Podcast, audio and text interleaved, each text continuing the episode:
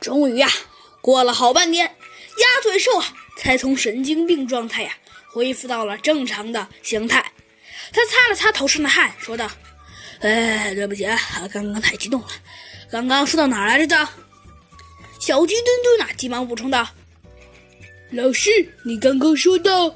小鸡墩墩啊，指了指猴子警长和弗兰熊，说道：“你刚刚说他们两个是什么科学天才，什么特别特别厉害？”哦哦哦哦哦哦哦！我想起来了，哎，呃，没错，你们俩的确非常科学，呃，不对不对，非常有才。嗯，要不，呃要不你们要不要去参加？嗯，什么学校专业？呃，科学专门的，是给呃市级的一个科学比赛，你们要不要去参加一下呀？哈，嘿嘿嘿。看着呀，鸭嘴兽的表情，飞熊啊，一下子就从椅子上蹦了起来。他大声叫：“哎，好啊！”结果呀，椅子呀，由于他的过度激动，竟然直接被弄翻了。当然了，弗兰熊顾不上这些，他哈哈大笑起来。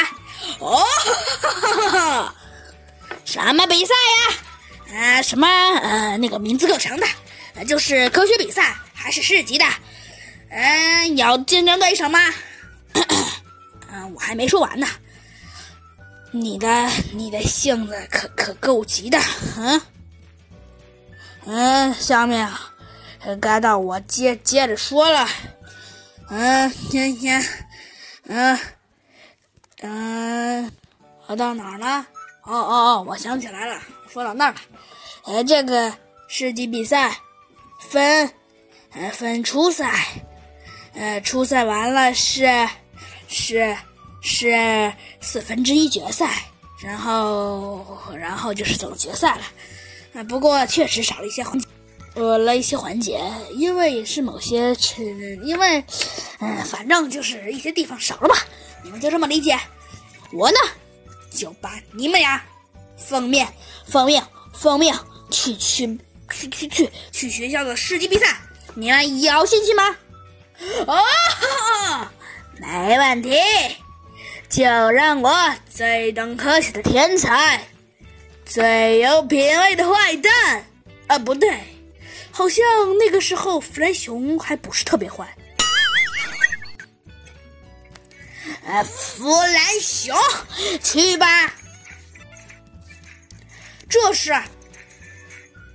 小猴才开口道：“好的，老师。”就这样，鸭嘴兽啊，就开开心心的吹着小曲离开了。